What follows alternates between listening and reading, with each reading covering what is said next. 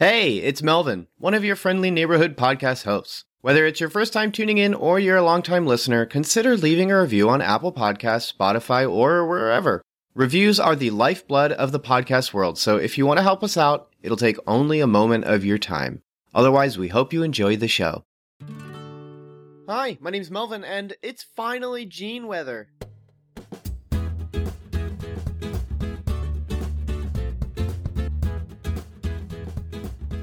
Welcome to Cinematic Doctrine, a Christian podcast service that encourages and equips Christians to engage and reform the culture of cinema. In this episode, Daniel and I will be discussing David Lowery's A Ghost Story.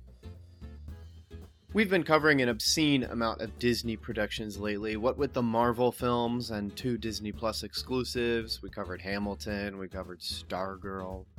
So I think it's safe to say we're ready to move away from Disney for a while, or as long as we can, because Disney very clearly has a hold on the film market. We'll inevitably get back to them. But we want to head into a more independent and creative atmosphere. And that's where a ghost story comes in. After the break, you'll get a chance to hear how Daniel and I initially reacted to the trailer for A Ghost Story back in 2017. You know, seeing an atmospheric, visually stunning film with a man wearing a sheet ghost costume. After that, you'll hear about Daniel's excellent theater experience with a random stranger. Then I dig into how a scene emotionally destroyed me and how a ghost story uses simple yet prolonged sequences to produce strong emotions. Among those emotions, we discuss how, for a lot of people, laughter seemed to be a predominant reaction to a lot of scenes that take place in a ghost story. And finally, Daniel and I dig into the concept of interpretation, and how certain art pieces are created to provoke emotions or feelings, and less concerned with giving definitive answers. As stated in the Stargirl episode of the podcast, we're changing up how the introduction functions, the film synopsis, content rating, and call to action will now be part of the discussion. That said, we forgot to record a call to action, so here's that real quick. If you like cinematic doctrine, keep up with us and follow us on social media. We're on Facebook, have a popular Facebook group that's very active and very fun, a Twitter, and an Instagram. You can also leave a review for us on iTunes or Podchaser, or wherever you get your podcasts. It really helps us out. You can also check out our other offerings, such as monthly movie news and trailer talk. In the latest monthly movie news, I interviewed a local independent theater. You can hear how they're weathering the coronavirus pandemic and hear some ways you can support local theaters, as well as learn how you can pray for your local theaters. And since some theaters are opening back up, you can check out our trailer talk to hear about what's likely to land in a theater near you. And lastly, if you really love us, you can support us monthly on Patreon. For as little as $3 a month, you also land some sick perks, like exclusive voting privileges and choosing a movie we discuss in the podcast each month, as well as exclusive access to the pre show, a special podcast series on the Patreon where Daniel and I talk movies, Christianity, or life itself in a casual and open format. Anyways, next time we'll remember to toss that into the main episode. These intros are too long. Without further ado, here's our discussion on A Ghost Story. So, welcome back to the Cinematic Doctrine podcast. I'm here with Daniel. He is a new guest. We haven't uh, had him on before. Uh, how's it going, Dan? Why don't you uh, tell everybody about yourself? Well, I'm Dan. Uh, geez, uh, I like movies. I've never listened to a podcast before, or been on a podcast before, and I'm not even sure how I ended up in front of this microphone. Um, could you please tell me where I've been the past couple weeks? I'm just so alone and so scared. Um, this actually segues in the movie pretty well. you could go into, into that. I didn't know we were doing a bit to start the podcast. That really caught me off guard. I was we had a previous conversation. We wanted like Dan, I want you to always open the podcast up because I do the intro, and I like the new intro. Intro, by the way, Melvin. you're like, I do the intro, so it makes more sense if you start out. So I was literally gearing up to say something, and you're like, "Hi, Dan, welcome to the show." Well, it's been so long. It has. and so I just wanted to reintroduce the world to you and say he is not stuck at a hospital anymore. That that life is long oh gone. yeah, a lot has changed. And uh, it's a whole new world. Yeah. When are we going to cover Aladdin? Which one? The bad one. I mean, I guess we could... let's put up on Patreon like a poll. We could have Aladdin animated, Aladdin live action, one of the many, many other Aladdin like adaptations. List them both as just Aladdin and don't even give the Yeah. year. Yes, we finally got around to watching A Ghost Story, which is a movie that, although you probably didn't know that we wanted to talk about, was a movie that the two of us wanted to talk about. But before we can start talking about it, we figure we should fill you guys in, uh, as this is sort of, we're trying to do a new introduction where we don't take five minutes to catch you guys up, or at the very least, introduce you to some wonderful people like Daniel, which is somebody you guys have never met before. and uh, so, yeah, Dan, why don't you uh, fill us in on what a ghost story is about before we head into things? So yeah, Ghost Story is a movie from 2017, uh, written and directed by David Lowery. Um, the IMDb description is in this singular singular exploration of legacy, love, lost in the enormity of existence. A recently deceased white sheeted ghost returns to a suburban home to try to reconnect with his bereft wife. And I don't. Do you, Melvin? Do you remember when trailers for this movie started dropping at all? I vaguely remember seeing some trailers for this. So I started watching a lot of movies around 2016. So I guess that was yeah, that would be around the time that I probably went to the theaters, saw like something that was a bit more artistic and had this trailer run in the beginning of it. And I feel like I remember thinking it would be dumb. And I feel like that was something consistent with most people, but I thought, ah, really? yeah, it looks visually striking. Now I was still a Babber cinephile, so I've grown. I've gotten better. Something like this fascinates me now. But yeah, why do you ask?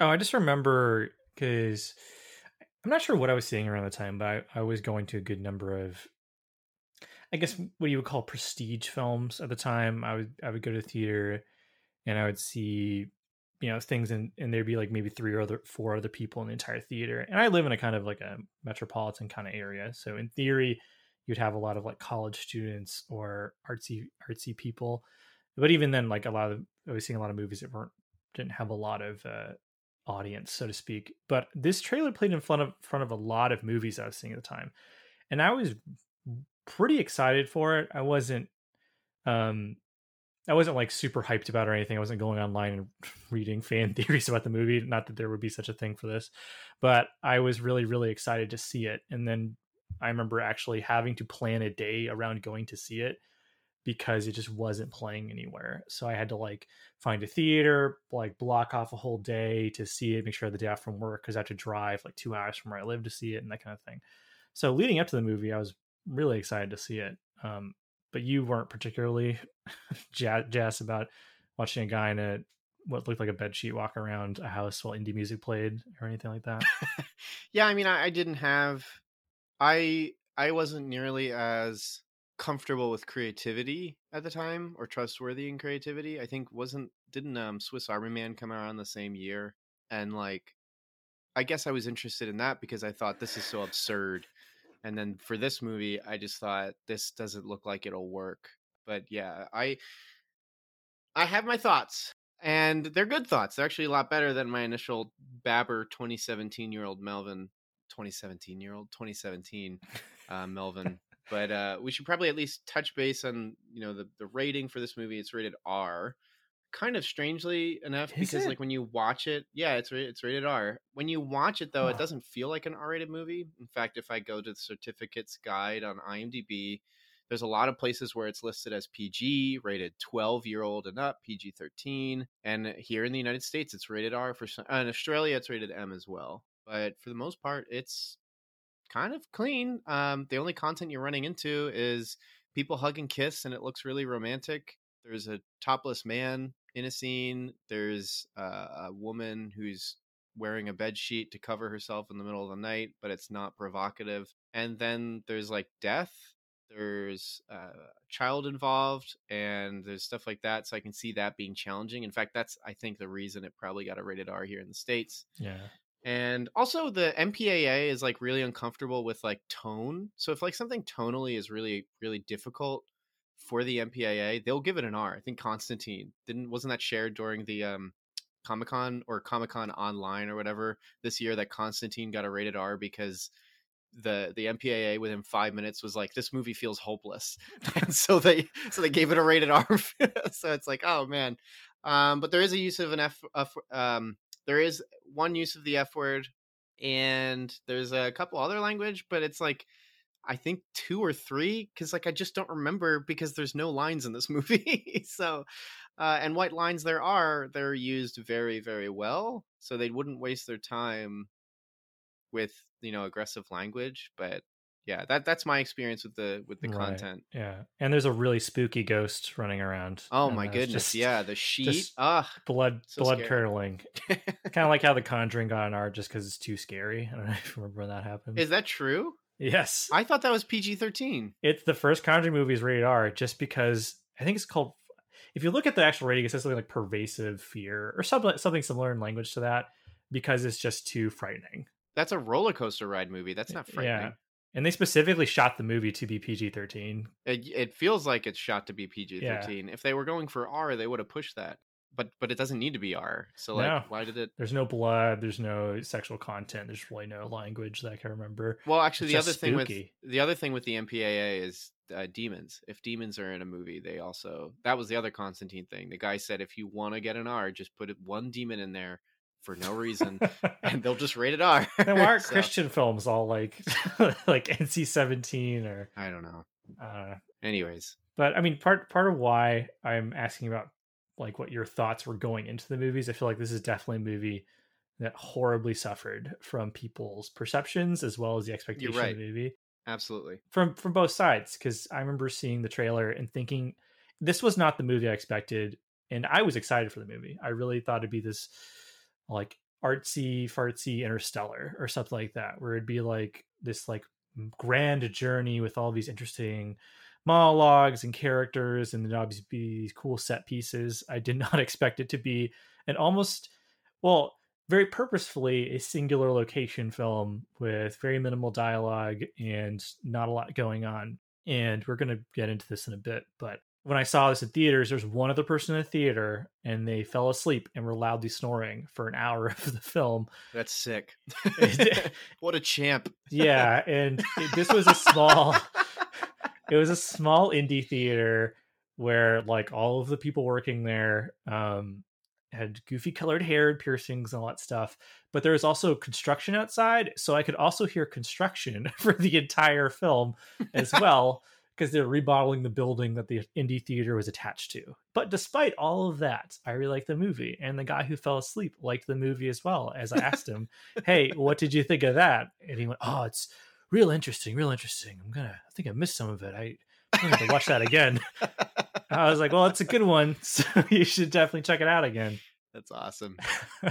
so I um I ended up sharing when I first watched this. So this is the second time I've watched it this year because I think this was a man. Did was this during the quarantine binge? Did I watch this? I think it was a little before. But one of my uh, an older fellow from church saw that I posted about it in Cinematic Doctrine Facebook group, which everybody can go check out and join and talk to like minded Christians and talk about movies. But anyways, I shared in there and he goes, "Is this movie wholesome?"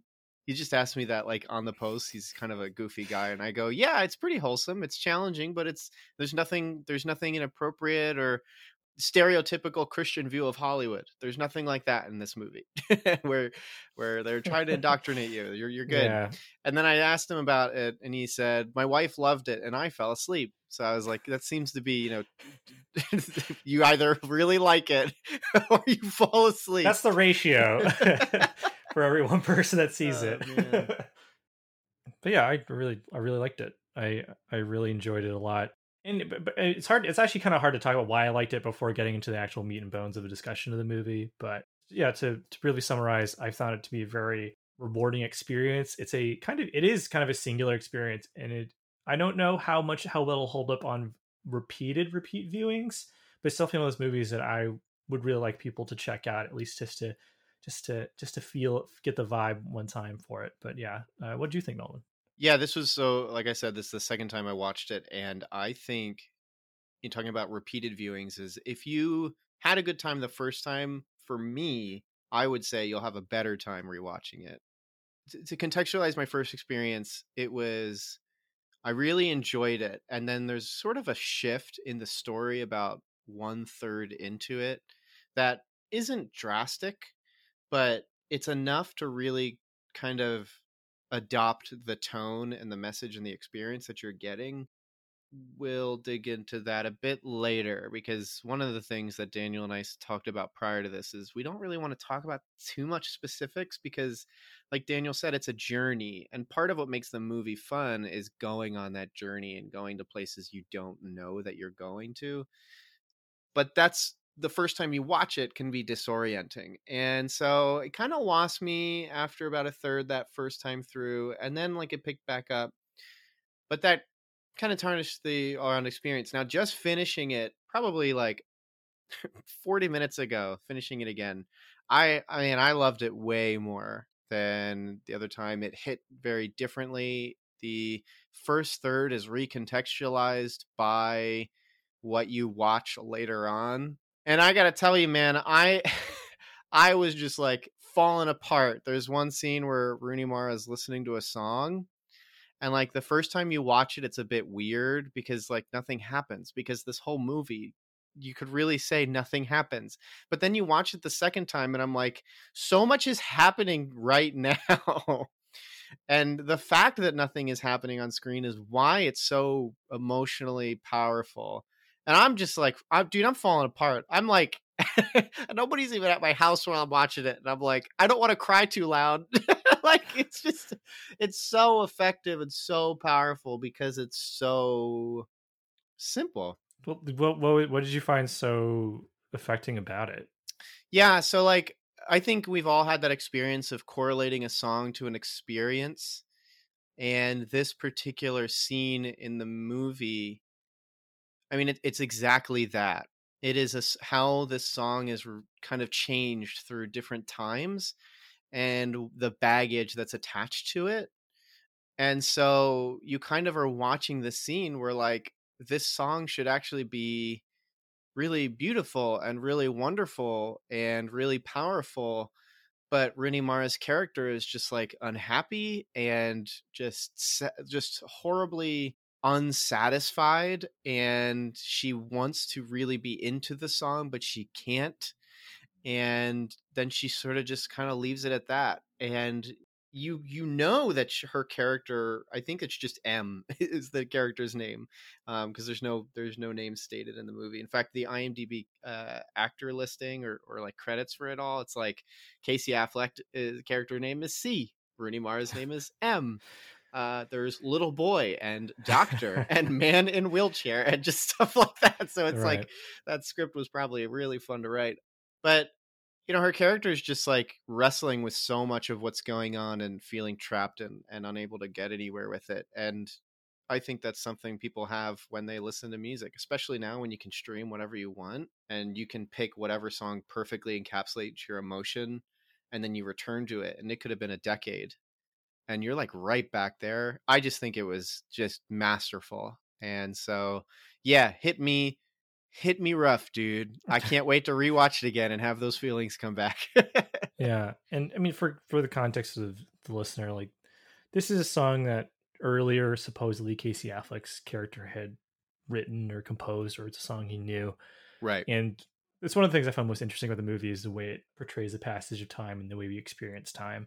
Like you, you're seeing this juxtaposition of she's remembering hearing the song first time as her husband is singing it to her and then you're seeing her listening to it again after he has died which isn't really much of a spoiler because he is the titular ghost that is right, on the poster right. of the movie eh, but like you see that as his character's haunting this space he is he's with her again in the sense that he's there watching her as she's listening to it and she's connecting with him again in a sense that she's listening to this song that he wrote that she remembers listening hearing for the first time and she's in a way reliving this moment, but also she's not at all because she's so distant from him, even though she's able to, in a way, reconnect with him again, despite the fact he's passed through this thing that he's made. And it, and it ties into many, many of the film's themes, but one of which is this, this sense of like alienation, where she is so alone in this place and he is alone in this place.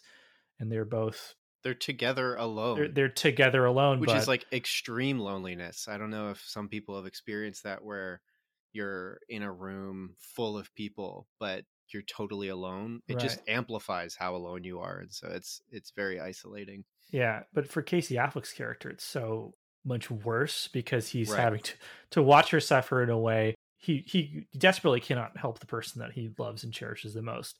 And he's in a sad irony trapped in this place that he didn't want to leave which is one of the first things that we sort of established about this film. But i mean is it is, is there a particular i mean it's it's difficult to talk about the movie's plot because there really isn't much you know. I david lowery stated that he wrote the entire screenplay in one sitting essentially. It's 30 pages long. And like as far as plot goes it is essentially what i wrote what i said in that imdb post which is a guy dies and he goes back to this spot to try and reconnect but he can't because he's a ghost. And so the lion's share of the film is just watching as he goes back to this place and sort of just watches as it evolves and changes over time. And one of the things that really struck me as i mentioned is the way it portrays time passing. And one of the things that you want to talk about is the how slow this movie is because this movie is very slow and it's very slow in a way that's almost purposefully alienating and challenging to an audience and there's uh, one scene in particular that i think encaps- encapsulates this more than anything else Is it a scene that is four minutes long? Exactly. It Uh. is the famous it is probably more famous than the movie itself is at this point i don't know if people remember as far back as three years ago any anymore for entertainment things unless you need to watch it because it's the third in a series of movies it's six movies long but there's a scene where rooney mara eats a pie for four minutes now the context of the scene is her husband has died who i'm just going to call casey affleck and call her rooney mara because like you said they don't essentially have Yeah, names they don't have names. yeah. but a friend of hers, I think it might be actually might be the the person who's selling the house that she's living in, brings a pie, like which is a very Texas thing to do. This film was shot in Texas, and somebody who has relatives who have died in Texas know the way people in Texas comfort you is just give you copious amounts of food. And so she's eating this pie, and it's a moment of extreme grief because she is she's lost most of what she has essentially. She doesn't seem like a very well person, and he has died. So she's just eating this pie and like grieving. And most movies, they would just show her eating the pie, maybe cut to the empty pie, maybe cut to her throwing up because she ate too fast. But this movie just focuses in on this, and you're just watching, same as Casey Affleck's character is, and in that way, it puts you in his shoes because he's sitting there watching her eat too. And uh, Lowery stated that he basically just told her, to, Rooney, just like eat the pie however you want. This is your scene. I'm just gonna. the camera doesn't move, so he's just like just yeah, yeah. when you're done, we'll cut. That's it. So she, of her own volition, ate this pie for four or something minutes and throws up immediately after. And I kind of love this scene. I don't know. What, what's your take on the pie scene before we? I think it's great. I think it it's it's it is also something I kind of knew about beforehand. I think it's probably the thing that uh I think it's the thing that gets people to watch the movie. like I think just knowing that it exists is something that draws you in because you're like, well, that sounds interesting, and it's not the interesting demeaning. It's like the interesting like. I, there's something tugging me here. I got to see that.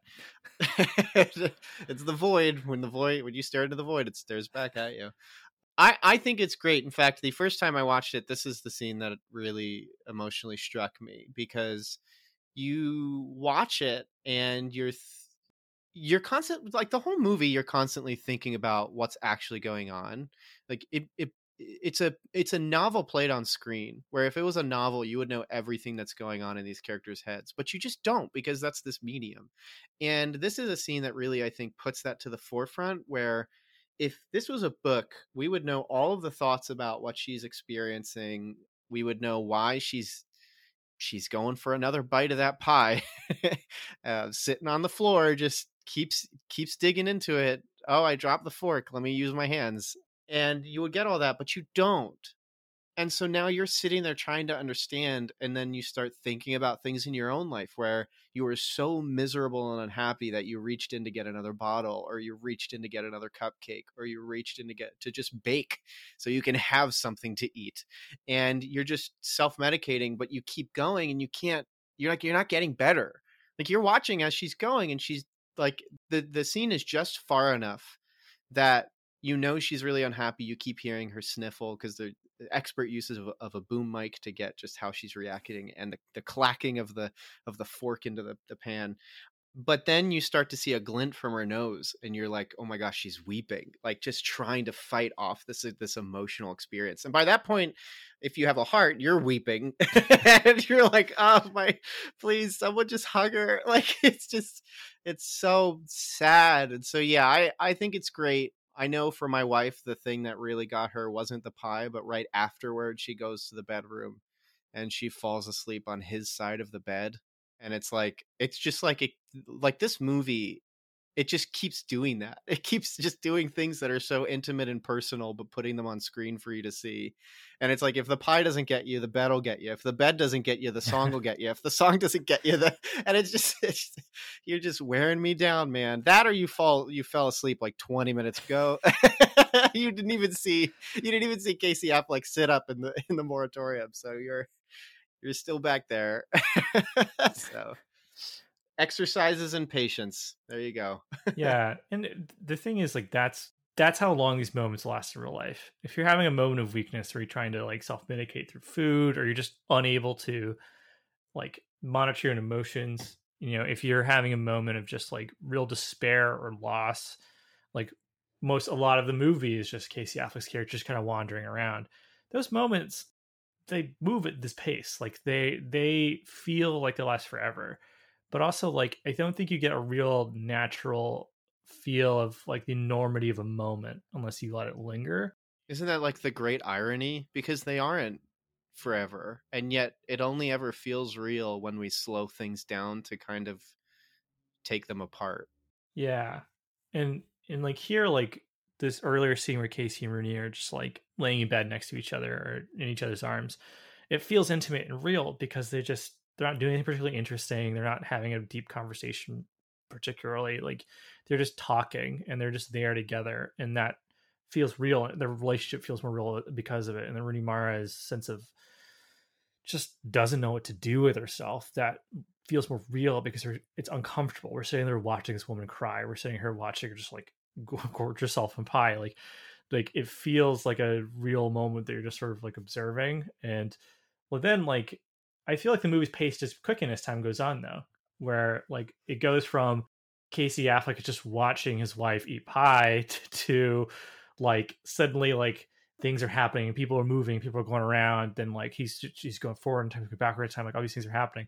And that's kind of how we perceive time or when you're younger time feels like it lasts forever. Like school the school day is so long and then summer's here but then like the school year getting to summer's forever then you're waiting for christmas to come and that's just how because you're young that's how time feels. It feels like it lasts forever then as you get older time suddenly starts to lose less less meaning and you know lowery stated that like he feels like this is more his characters losing the restraints of time and all that kind of thing where like his character is like he's gone beyond death now he's going beyond time as well but this has a viewing experience that really for me to help me like lock into what the movie is trying to say about well a lot of things but specifically about like the way time moves it, it, starts really really slow and gradual and then it slowly starts to like as more things happen and as more experiences come upon us it gets quicker and quicker and then suddenly it's kind of it's just kind of over you know?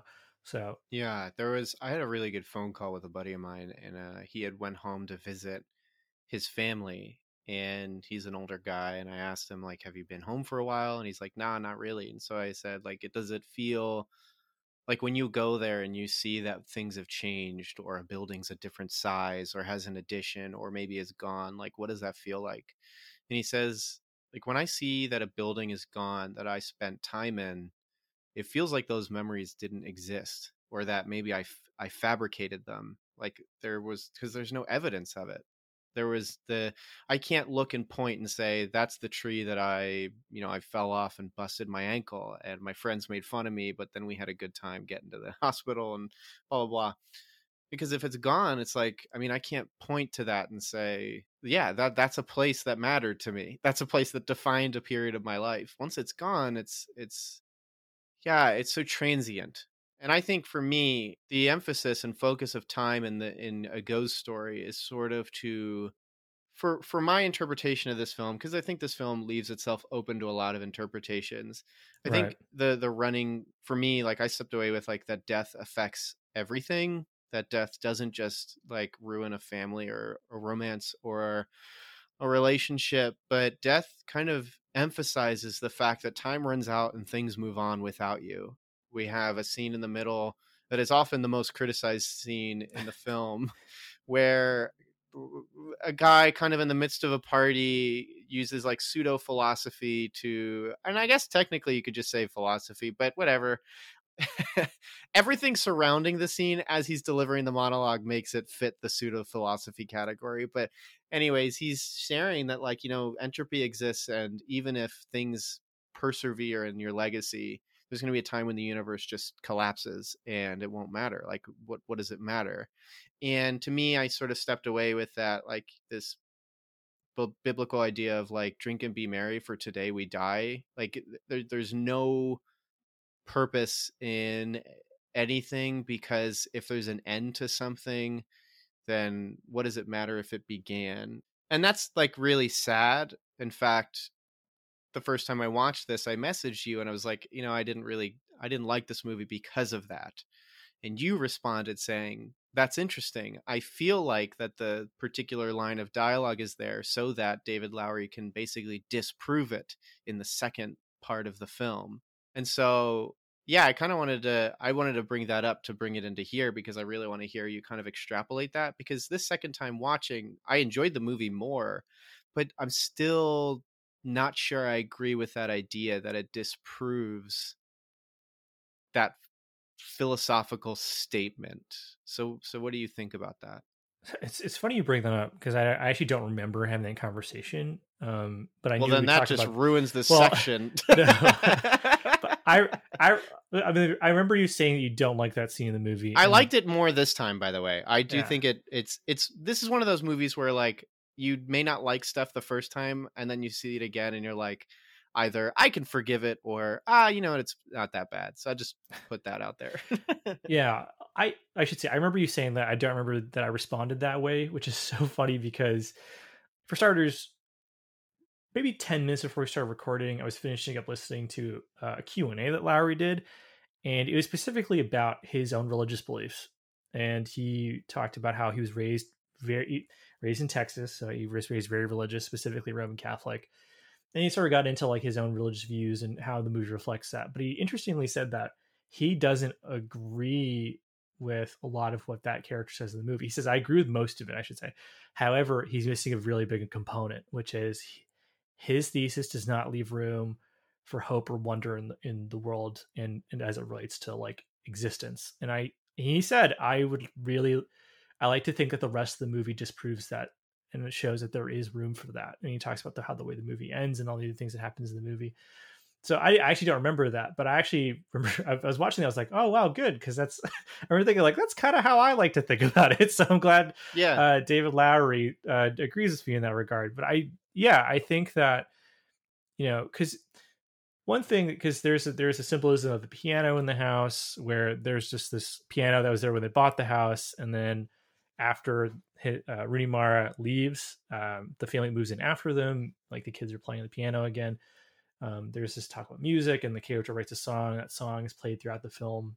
I don't know if you knew this, but the guy, the composer of the film, who composed music for all of David Lowery's films, he wrote that song, the song that Casey Affleck character sings. He wrote that for his band he has. That's right. And yeah. uh, Lowery was like, "I love this song, and could you base the soundtrack on this?" So he did. He took different pieces from that one song and expanded them into full tracks for the whole soundtrack. So you're essentially Oh, hearing cute. pieces of that song, yeah, throughout the movie, which ties into what they're talking about. Like, oh, maybe someday, you know, when aliens come and destroy the Earth, they might hear someone might fatally start humming Beethoven's blah blah. But what's the point of that in light of all this? And yeah, I think that the film by its end sort of like embraces this idea that like things may they yeah they fade away but like that doesn't necessarily remove their impact that they have in the people around them because the character at the table has a very humanist idea which is that really we should not think about how our actions affect eternity necessarily but like you know maybe if beethoven and all these other great composers didn't believe in god they'd be writing songs for the people around them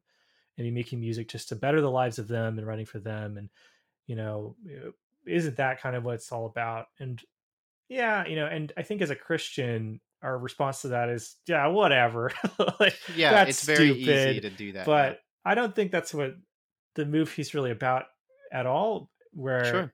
Yeah. it's about I think it's kind of about letting go of this idea that like unless I do something that's super duper permanent, then what's the point? And part of why I think that is there's this really sad scene where uh, Casey Affleck's ghost is talking to a ghost next door, which interestingly they initially conceived as a comedic relief moment, but then as they sort of start writing the dialogue for the scene, they're like this is actually really depressing. Where um, they dubbed the ghost the grandma ghost because she wears like a bed sheet that has like all these like floral patterns on it and they're like we they they kind of in their heads assumed it was a grandmother who had died in the house and that's the sheet she died in and so that's the sheet she's wearing and she's waiting for someone to come back and she doesn't even remember who but she's just waiting for them to come back that's i mean that's kind of a basic ghost thing that we think oh like spirits are here because they're waiting to like go yada yada yada early very early on in the film we see a scene where rooney mara's character is leaving the house so there's an earlier conversation where casey affleck's character and this is a real conversation Lowery had had with his wife because Lowery is a very sentimental person and hates moving. He doesn't like leaving things behind because he's very sentimental about the places that he was at, which very clearly informed his writing of this film. Part of me, part of his process of picking location was he was picking like houses that look like the houses he grew up in and things like that. And so, I mean, first off, early in the film, there's Rooney Mara's talking about how when she leaves a place, she likes to like leave a note uh, just things she wants to remember, poems, song lyrics, that kind of thing. So she leaves a note and then she leaves. She's in the car and she's driving away. And as the camera sort of linger on her face, you see that she has kind of like this sense of like, okay, like, all right, shaking off the dust, you know, things have been tough. And you get a sense that she's, she has leaving, she is leaving. And for the she more or less kind of exits the film a lot of ways from that point on as we sort of shift focus to Casey Affleck's journey as a ghost but then like it's cutting back to Casey Affleck's character who's still in this house and he's just sort of there and he's just trapped and I mean one, one other thing that people talk about this film is the way it's shot where it's in this very specific as- aspect ratio it's like three three one or something like that yeah it's really tight but the whole movie feels like you're, you're looking at a box and that was intentional as he felt like you know essentially Casey Affleck's character is trapped in a box he's trapped in this one location he's trapped in this house and so there's a clear difference between somebody who's sort of like go able to move on versus somebody like Casey Affleck's character who's just sort of lingering. He's stuck. And you know, I like to think part of it is this idea of all these places that we live, all these places that we are, there are, you know, ghosts haunt those places. There are memories, there's lives that have been there, there's people have lived there. And, you know, those things are still there. They're in the makeup, they're in the design of the places that we live. And they're before we lived there, there are people that have in the house I'm in now. Someone lived here before I lived here, and this might be a theme that hits harder with people who either a have lived in older houses like I have, or even some people who are fortunate enough to live in the house that their grand their grandfather's grandfather's grandfather built the house as bare hands and they passed it down from generation right. to generation, and that theme right. might hit harder with them, but like just because like you can't make something that's 110% permanent like that doesn't mean that you haven't added something of value to the world and to the place and i think being able to like accept that is kind of part of what i think lowery's trying to say but more to what he's talking about with the idea of like there's hope and magic i mean the, very premise of the film the idea that even though we Rooney Mara can't see Casey Affleck anymore. He's still there, and he's still there to tangibly affect her life. I mean, it externalizes itself in sometimes he does like typical ghost things, like he can knock something off a shelf. That's fine. Like that's just that's just what ghosts do, I suppose. Which I thought was a fun idea. Where like it is like if you imagine a movie like Poltergeist, but then imagine those ghosts in the movie Poltergeist aren't actually vengeful spirits; they're just sad because they miss their families, and that's why they're doing ghost things. But yeah, he's still there and he can affect it. And even then, the song that he wrote for Rooney Mara's character, she still finds value in it. She still can listen to it. And I don't know. I think that's enough. I don't think Casey Affleck needs to make songs that hundreds and thousands of years from now you could still listen to. But I feel like yeah, I feel like a Christian reading, like a lazy Christian reading, would be like, well, this movie's dumb because we know ghosts aren't real. We know that we go to yeah, heaven. Yeah. We know that that pseudo philosophy at drunken parties doesn't matter. Uh, it's it's the first the first set of um, film criticism is realizing that uh, everything that's on screen doesn't necessarily mean the director agrees with it. yeah, so, well, in his own words, he's like, "I'm not being prescriptive. I'm like necessarily. He's just putting a guy there to to say right. some things he might kind of think that guy who's the 30 year old guy who goes to high school parties and vapes still like whoever that guy is yeah but yeah like i but I do think a Christian reading, quote unquote, which I guess is what we're here to do, is like we know that like our actions do have weight, but the weight we the weight that we place in them isn't like a human measurement of value where like you're only worth something if you made a song that people are still singing hundreds of years from now. Like your value is what you add to I mean the kingdom of God, but like we know that all of our actions have weight in a like eternal sense like the way we treat people here and now right affects like our witness for christ whether or not we spend our time building the kingdom of god and sharing the gospel that has weight. And like, i like to think that if we do the things prescribed in the bible like okay care for widows and orphans like take people in off the street feed the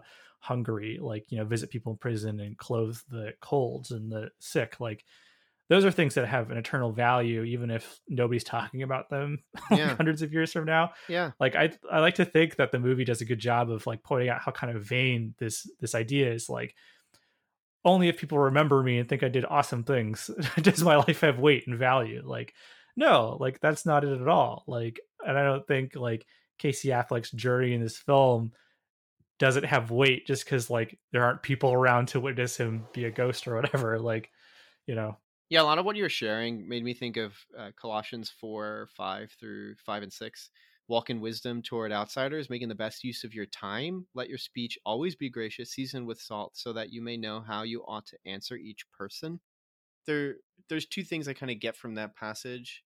It's it kind of emphasizes how important time is spent with people, but it also emphasizes the comfort in knowing that through wisdom you can recognize how best to use that time i feel like some people worry like that charge is more more hard than it sounds because of like wisdom being a keyword there but i just think that's a cushion because uh, something i was thinking about is like when i so this weekend catherine and i went to my parents house and it doesn't matter what age you are but when your parents say you want to go get ice cream? you say you you say yes. You always say yes because ice cream's awesome.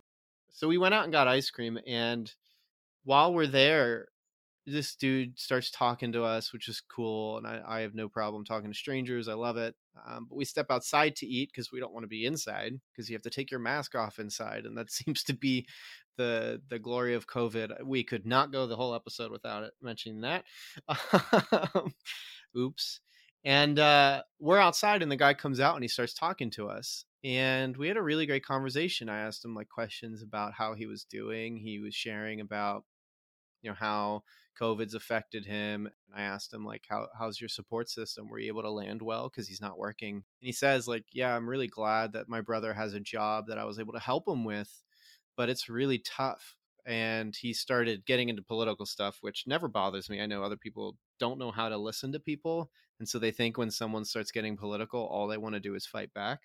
I'm not going to obviously share his name, and none of you people listening know who he is. But he starts sharing things like, you know, he doesn't trust Trump and he doesn't trust uh, the Democrats either. He doesn't trust anybody to take care of him. He has no faith in the political system to take care of him. And why am I bringing that up? Well, I'm bringing it up because all of that's so important. Like me being able to just be a random stranger listening to him patiently, ask him questions. Like I asked him, like, how's your support system and how are you doing and how's your wife and stuff like that? I just met this guy and at this point we're practically best friends. Um, he tells us he's there at that at that uh, dairy queen because there was like a car show going on and he likes to re- refit cars and so he brought his car over and he actually thought we were part of that and so he was learning about it. So now i'm learning more and more about him. And something i like to do when i meet strangers is kind of leave things like obviously we talk political stuff and so it was like kind of dour and I wanted to make sure like when we leave, like he's able to feel like better about it. So I asked like, "Do you mind revving your car for us?" Because he said it was really loud, and it was, I, it was fantastic. This car was so loud, um, but I knew that really brought him a lot of joy, and all of that was like really important, at the very least to me. it was really important to me because I love hearing how people are doing, whether they're complete strangers or they're best friends and i know that like even for my parents it was something they were proud of like when we got in the car after my parents were like we're really you know we're proud of you and your comfortability to talk to people. And what is it? There's a proverb that's like the children are the are the pride of their of the parents. Um so that made me feel a little better. But um all that to say is like that's such an innocuous and random moment I don't know, it, it feels so powerful to me to be a part of it. And I actually praise the Lord for in, inviting me to have a conversation with him in that way. Um, I was praying that like now that I know his name, I can pray for him directly and praying that he um the Lord's able to provide a support system for him. Ultimately, invite him into the kingdom, of course. Yeah, so it's just it's little moments like that that seem like they don't matter that I think this movie is emphasizing throughout by saying how much they do. There's that scene in the beginning of the movie where they're like talking about wanting to stay home or not in this house or not or move out or not and like Casey's character is like he wants to stay because of the history. And like you kind of get these glimpses of the history and not all of it's like good obviously he died right out front of the house and so like there it's but it but it doesn't mean it's it doesn't matter so i don't know i think like personal testimony i think this film does a good job of emphasizing that little moments are actually really really big in the grand scheme of thing but also you don't need to say in the grand scheme of things because they're just big and that's it so it was um it was interesting to hear when lowery was reflecting on his own religious upbringing, which is a very strict Roman Catholic from what sounds of it. He talks about how he specifically designed the movie, and he, admitted that undoubtedly because it's just part of like his upbringing, his DNA at this point. He's sure that like the Catholic theology of um, purgatory had probably had some sort of effect on the movie as he's like i would understand why some people would look at this as almost a reflection of the very idea of purgatory but he talks about how he specifically left the movie kind of he's in his own words he said he left the door open to sort of any sort of religious interpretations of the film because he a wanted it to be a movie that his parents could go see and enjoy but also he's like i have tons of friends who have all of all kinds of faith and so he didn't really want the movie to like go into any sort of specific religious kind of um territory necessarily which i think is part of what makes talking to the movie so interesting as he he's he's using like a very common Americana trope. Which actually, I don't know if we talked about like why he even picked a why this ghost. I'm sure some people are wondering. Did you wonder that, Melvin? Why this ghost? Why this ghost in particular, as opposed to a different ghost, or why the sheet as opposed? To Why to... the sheet? Why the sheet? Yeah, why the sheet? So first off, it's actually not a sheet. Um, if you put a bed sheet on, he's like, first off, he said that there's no bed sheet big enough to cover like a grown man like Casey oh, Affleck. Oh yeah, it's just a giant piece of cloth. yeah. So they actually it's actually a full costume. So he's like, it's like putting on several different sweaters and just a helmet you have to put on to make it look like that. And wearing that 110 degree Texas weather was apparently horrible. But in his own description, he said it. He's like, I always found that first off, he said, I think it is kind of funny like he's like i don't mind if people say they saw the moving parts that made them laugh because it's an he's like it's inherently funny visual to see like that ghost standing just like standing like expressionless next to some of the things in the movie that happened he's like that's an inherently funny thing that's fine but he's like there's something very sad and lonely about the figure it's just, it's just like the idea of that classic ghost is standing in these situations and being kind of alone sort of intrigued him formless there's nothing to define the, the individual it could just be anybody else yeah. It might not actually be Casey Affleck under there. It might. It actually is, believe it or not. Yeah, it is. Yeah. Except for the scenes where Casey Affleck has to also like be in the scene in some way, yeah, apparently. Yeah. Well, that would be kind of amazing. Also, apparently he had actual like street like magicians, like professional magicians on set, like like to help do some of the practical effects in the movie. That's great. Because they wanted to look normal, which is cool. But he's like, when you look at that, you think that's a ghost, but you also don't think that's a ghost like you understand that's supposed to be a ghost, but you don't react to it like you'd react to a ghost. So he said right. getting to write a ghost story with his character is very intriguing to him, but he loved the sense of nostalgia it brings, where that's a classic looking ghost. And that's part of why he shot the film in the aspect ratio it did.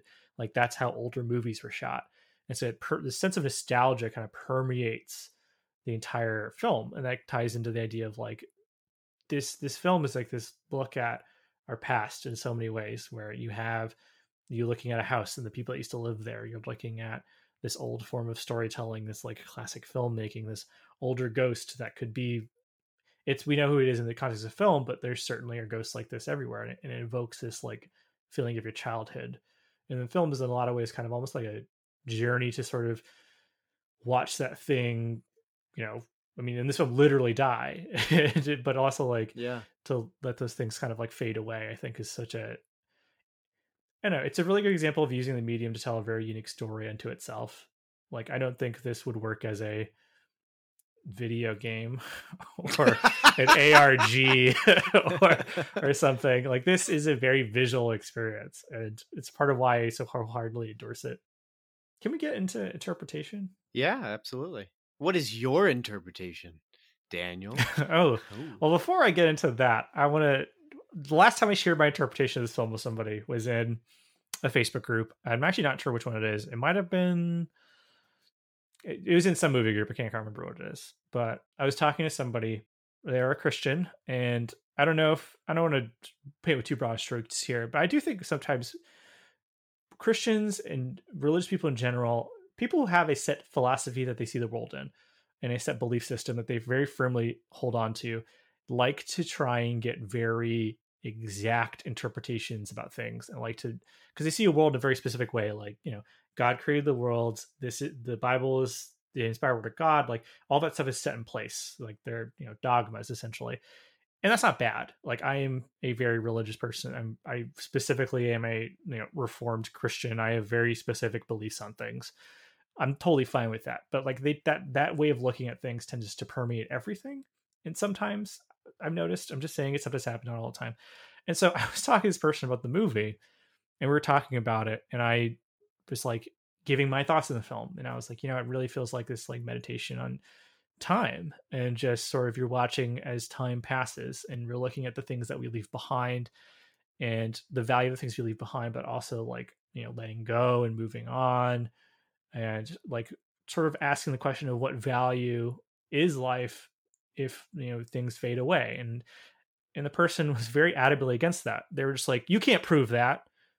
It's like what Uh, what do you mean? I can't prove it. It's like well show me that. Show me where it says that in the film. I was like well first off there is this like 10 minute monologue in the middle of the movie where a guy talks about almost these Time. things specifically specifically but also like it's okay if you don't think that. Like this movie is open to interpretation. Like you can watch the movie and take a lot of things away from it. And he was like yeah but you can't There's prove so that much. like yeah there's so much. And it's purposefully open-ended in so many ways. And i think the more i think about it the more i've watched the and upon repeat viewings of the film like it feels like almost it is less about coming to almost a set understanding of something and more about getting you to feel certain emotions and and sort of explore these areas of your own feelings on these things Yeah. about death about time about life about relationships and alienation and loneliness but I was talking to this person and they've really, they were like, no, you cannot prove without a shadow of a doubt that this is the theme of the movie, that this is what the movie is about. And I kept literally just being like, I mean, I'm sorry, but that's fine. But I just really, I feel this way because of these reasons. But it's okay if you don't agree with me. And it was just such a bizarre, like, this movie needs to say what it means and it needs to exactly mean these things. And I want it to show me. I want it to prove to me that the movie means these things that you're saying it says. This was an often Facebook conversation I had th- around three years ago now, and I think about it almost every day to some extent. Whenever I see anyone talking about movies, I just imagine this guy just jumping in and be like, "Yeah, but can you prove that?"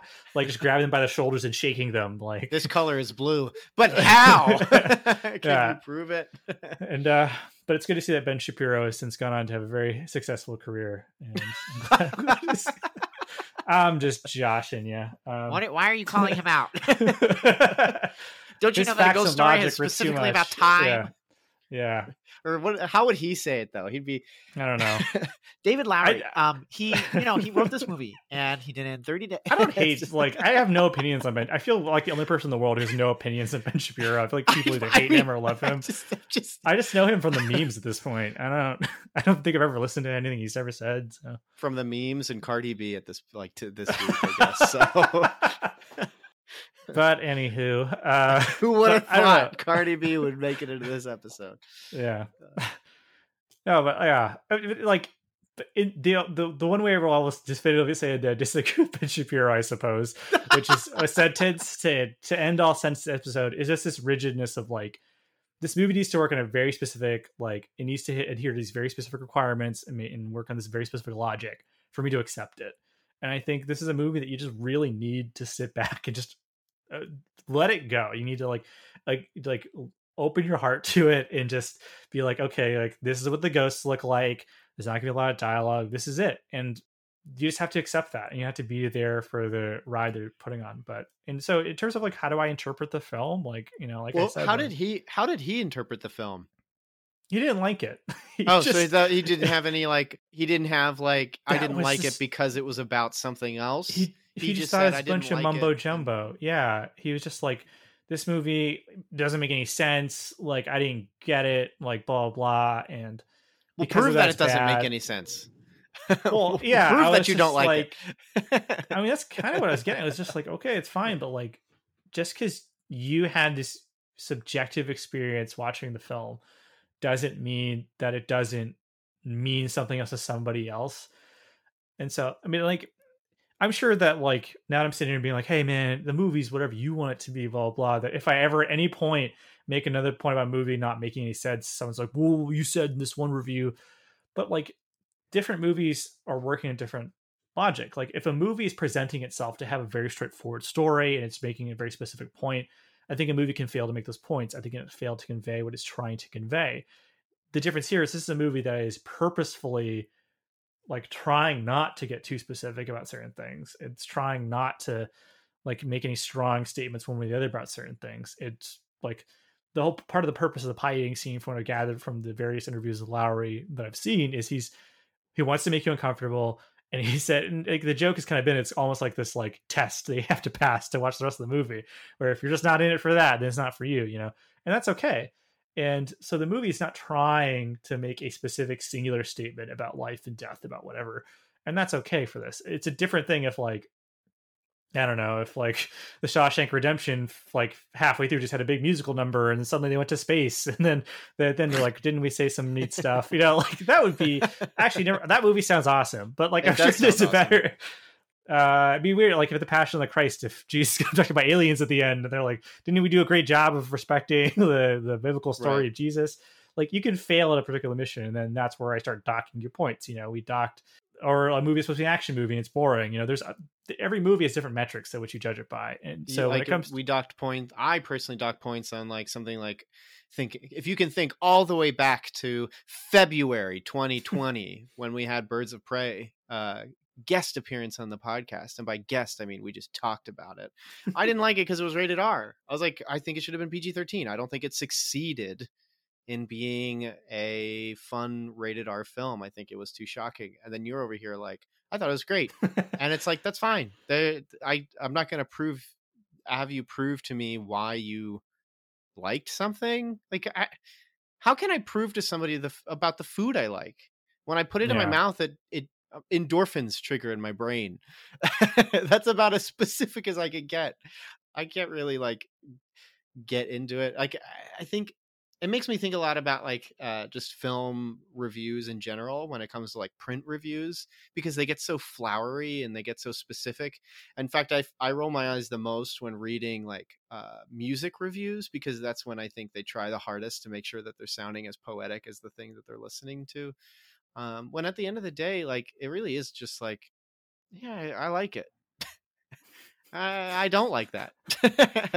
well, why? Uh, and that's when you can start to get into specifics. But yeah, I, Yeah. I, I, I think I think you're right though. I think this movie, apart from what David Lowery already says, that he wants to leave it for interpretation, I think he succeeds in making it an interpretive experience because I- I can't I can't imagine it being open ended and having more lines. In fact, most movies fall into the trap of wanting to be open ended, but then have just some of the most blatant dialogue in the world. And you're you're listening to a director be like yeah i really wanted to get the the uh, individual thinking about specific things and really meditate on this and i wanted them to like you know not take everything at face value. Meanwhile they'll have like a character that just says like something so black and white. It's like um uh in, in uh revenge of the sith with um obi-wan and anakin and uh what is it um you were supposed to jo- join a no what is it uh from my perspective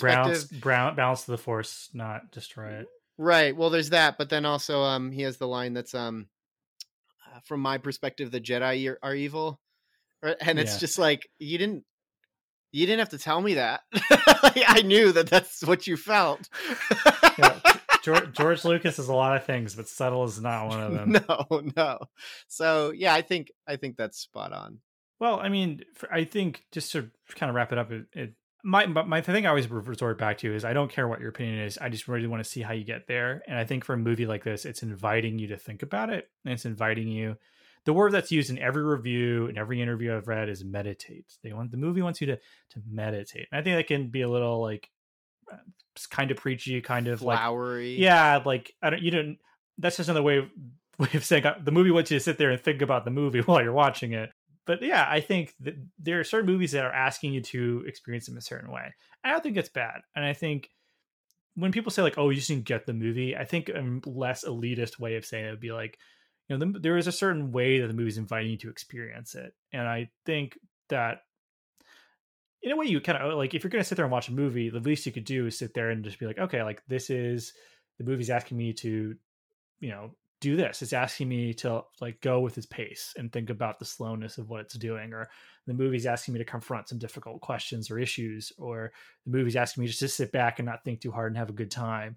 And none of those are bad or better than the other. That's just the different types of film and that's a different art asks you to interpret it different ways you know? Like the way i would stare at like a Norman Rockwell like 50s Americana painting, and the way to enjoy that painting is the same way I look at like cubism or something, you know? Right. And so I just think that's just part of the package of interpretation. And so, like, I think sometimes people get upset at critics or even people like us when we sit there and like their initial reaction is Ghost Story is boring. And then when we sit there and go, oh, it's saying all these nice, deep things, I'm not calling you stupid. And I don't think most critics are calling you stupid. I just think that for some people, they just didn't do that. They just were you know, I read an amazing article after this movie came out, or a couple went to see see a ghost story and they loved it. The um, the wife cried at the end of the film, but everyone in the audience was laughing and mocking the film. They were just like jeering it, and like the guy was talking about this horrible experience he had seeing the movie, and just and it's part of why I've always wanted to talk about this movie a little bit. Is it's so interesting to me that I can sit there and have this wonderful experience watching the movie. You can sit there and you can get like brought to tears alone in your home watching this and there's other people that were mocking it and laughing at it and like could not believe that people were watching it and it's just you, sometimes you just have to get on that wavelength and the divide between the people who enjoy something and people who don't isn't a intelligence divide necessarily i'm not saying it doesn't happen here and there but like it's just I'm, I'm sure I'm sure it does, but like there, yeah, of course, yeah, yeah. It's just I just think people need to be more willing to sit there and be like, okay, like what type of movie is this? Like, like how should how should i engage with this? And how should i experience it? And it's it, it can be a little difficult. And for some people they will never make that jump because for them movies are some for some people movies are just just entertainment. That's all they want from it. Or movies are distraction and they don't want something to think too hard about. Or they like a particular type of movie and that's fine. I'm sure everyone here has been going through netflix or hulu and the minute they see someone in historical garb they're like nope not for me. Or the minute they see like based on a true story they see it's a romance film they're like that's not for me. And that's okay because you don't want to engage with those movies the, the way they're asking you to. You know, that's okay. So, which A24 film had worse marketing or less successful marketing? A Ghost Story or It Comes at Night? Oh, it comes in night, hands down. Oh, a ghost story was at least promising a type of experience that the movie provided. It comes at night was basically a different film, it's a completely different movie. Uh, we'll, we'll cover that movie someday because I, I, think I'm turning into a Trey Edward a Trey Edward Shults stan. I like I like that movie. Not to spoil it, but I really like that movie. I just think it was murdered by marketing. Well, when when my friend and I went to go see it, we caught it and we left, and he's like, he go, he looks at me, he goes, I mean, I mean, I didn't, I didn't need a monster, but like, I think I wanted one. exactly. Exactly. yeah, that's, that's, that's the problem with that one's marketing. We'll cover it someday because yeah. everyone's heard, everyone and their mother knows that I really like waves, so we're gonna have to do, do Trey Edward Shults movies sometime. But it's. Do you do you remember the trailers for Bridge to Terabithia? Oh, and that that got me, and I was yeah. only like twelve or fourteen. Well, I don't know. Where it's promising like a Lord of the Rings Chronicles of Narnia type adventure with monsters, and then it's not that at all. It's not so. that at all, and then it's only like the last literal last mm-hmm. minute that shows the trailer. oh man. We'll get to that one too. I think Catherine will oh, probably yeah, we're gonna have a, we're gonna cover that hot film everyone's talking about, the Bridge to Terabithia movie from like 2000 That's got a Seven? it's got a cult following. I think at last I heard people really like the adaptation of that. They said it's a good adaptation. I don't know though. So, Melvin, what did you think of A Ghost Story? Yeah, I love it. I think everyone should check it out. It's 90 minutes. It's very Yeah. easy to watch. It's not even 90 minutes. It's like It's nine minutes 92. of credits. Yeah. Oh yeah, that's right. The credits are pretty long and slow, and they overlay with kids playing and wind blowing, so it really hits you. Or make you laugh because you're like frat boys going out on a Friday night. I don't know. Yeah, I, I highly recommend this movie. I think it's great. I think it's really interesting and uh, contemplative in a way that's, as the director intended, very inclusive. And I think I think Christian viewers, I think it's a good thinker. I think it'll really. I think part of the value of seeing any movie that presents a philosophy that may not necessarily align with yours is it makes you think more deeply about the one that you do hold to. And I think for Christians, it can be a very valuable experience to you know think about. I mean, death, obviously, and why we um, don't fear death necessarily, but also just think about your legacy, what you leave behind, and the things that maybe you need to let go of, and just about the enormity of time itself. And I, if that doesn't make you a little more in awe of the God we serve, then I don't know, man. But that's just my feeling. Then I, I guess you're just not Okay, a Christian. And yeah, I'm going to end with waving my finger at the audience. Thanks so much for checking out this episode of Cinematic Doctrine. If you've seen a ghost story, what did you think of it? Were you deeply moved by this film, or is the whole sheet ghost thing a bit too absurd for you? If you're listening on Cinematic Doctrine's website, let us know in the comments below or shoot us an email to cinematicdoctrine at gmail.com. If you enjoyed this episode, consider leaving a review for the podcast in your respective podcast app at the end of this episode.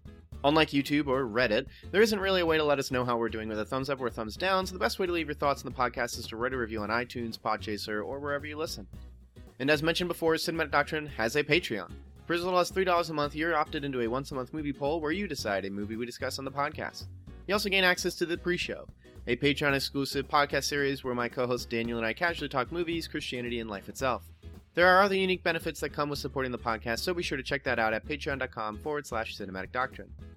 A special shout out to those who supported the Art House Theater tier on Patreon. Thank you so much, Mom, Dad, and Melanie. You guys are the best, and your continued monetary support is greatly appreciated. All this will be available in the show notes. Until next time, stay cool. Want some Cinematic Doctrine swag? You're in luck! We've got 3 inch Cinematic Doctrine logo stickers exclusive for Patreon supporters. Perfect for your travel mug or laptop. Head over to patreon.com forward slash cinematic doctrine, link in the show notes, and choose the independent theater tier. Doing so will net you other perks too. But let's be real, the podcast stickers are the coolest perk. So get yourself some podcast stickers by supporting on Patreon.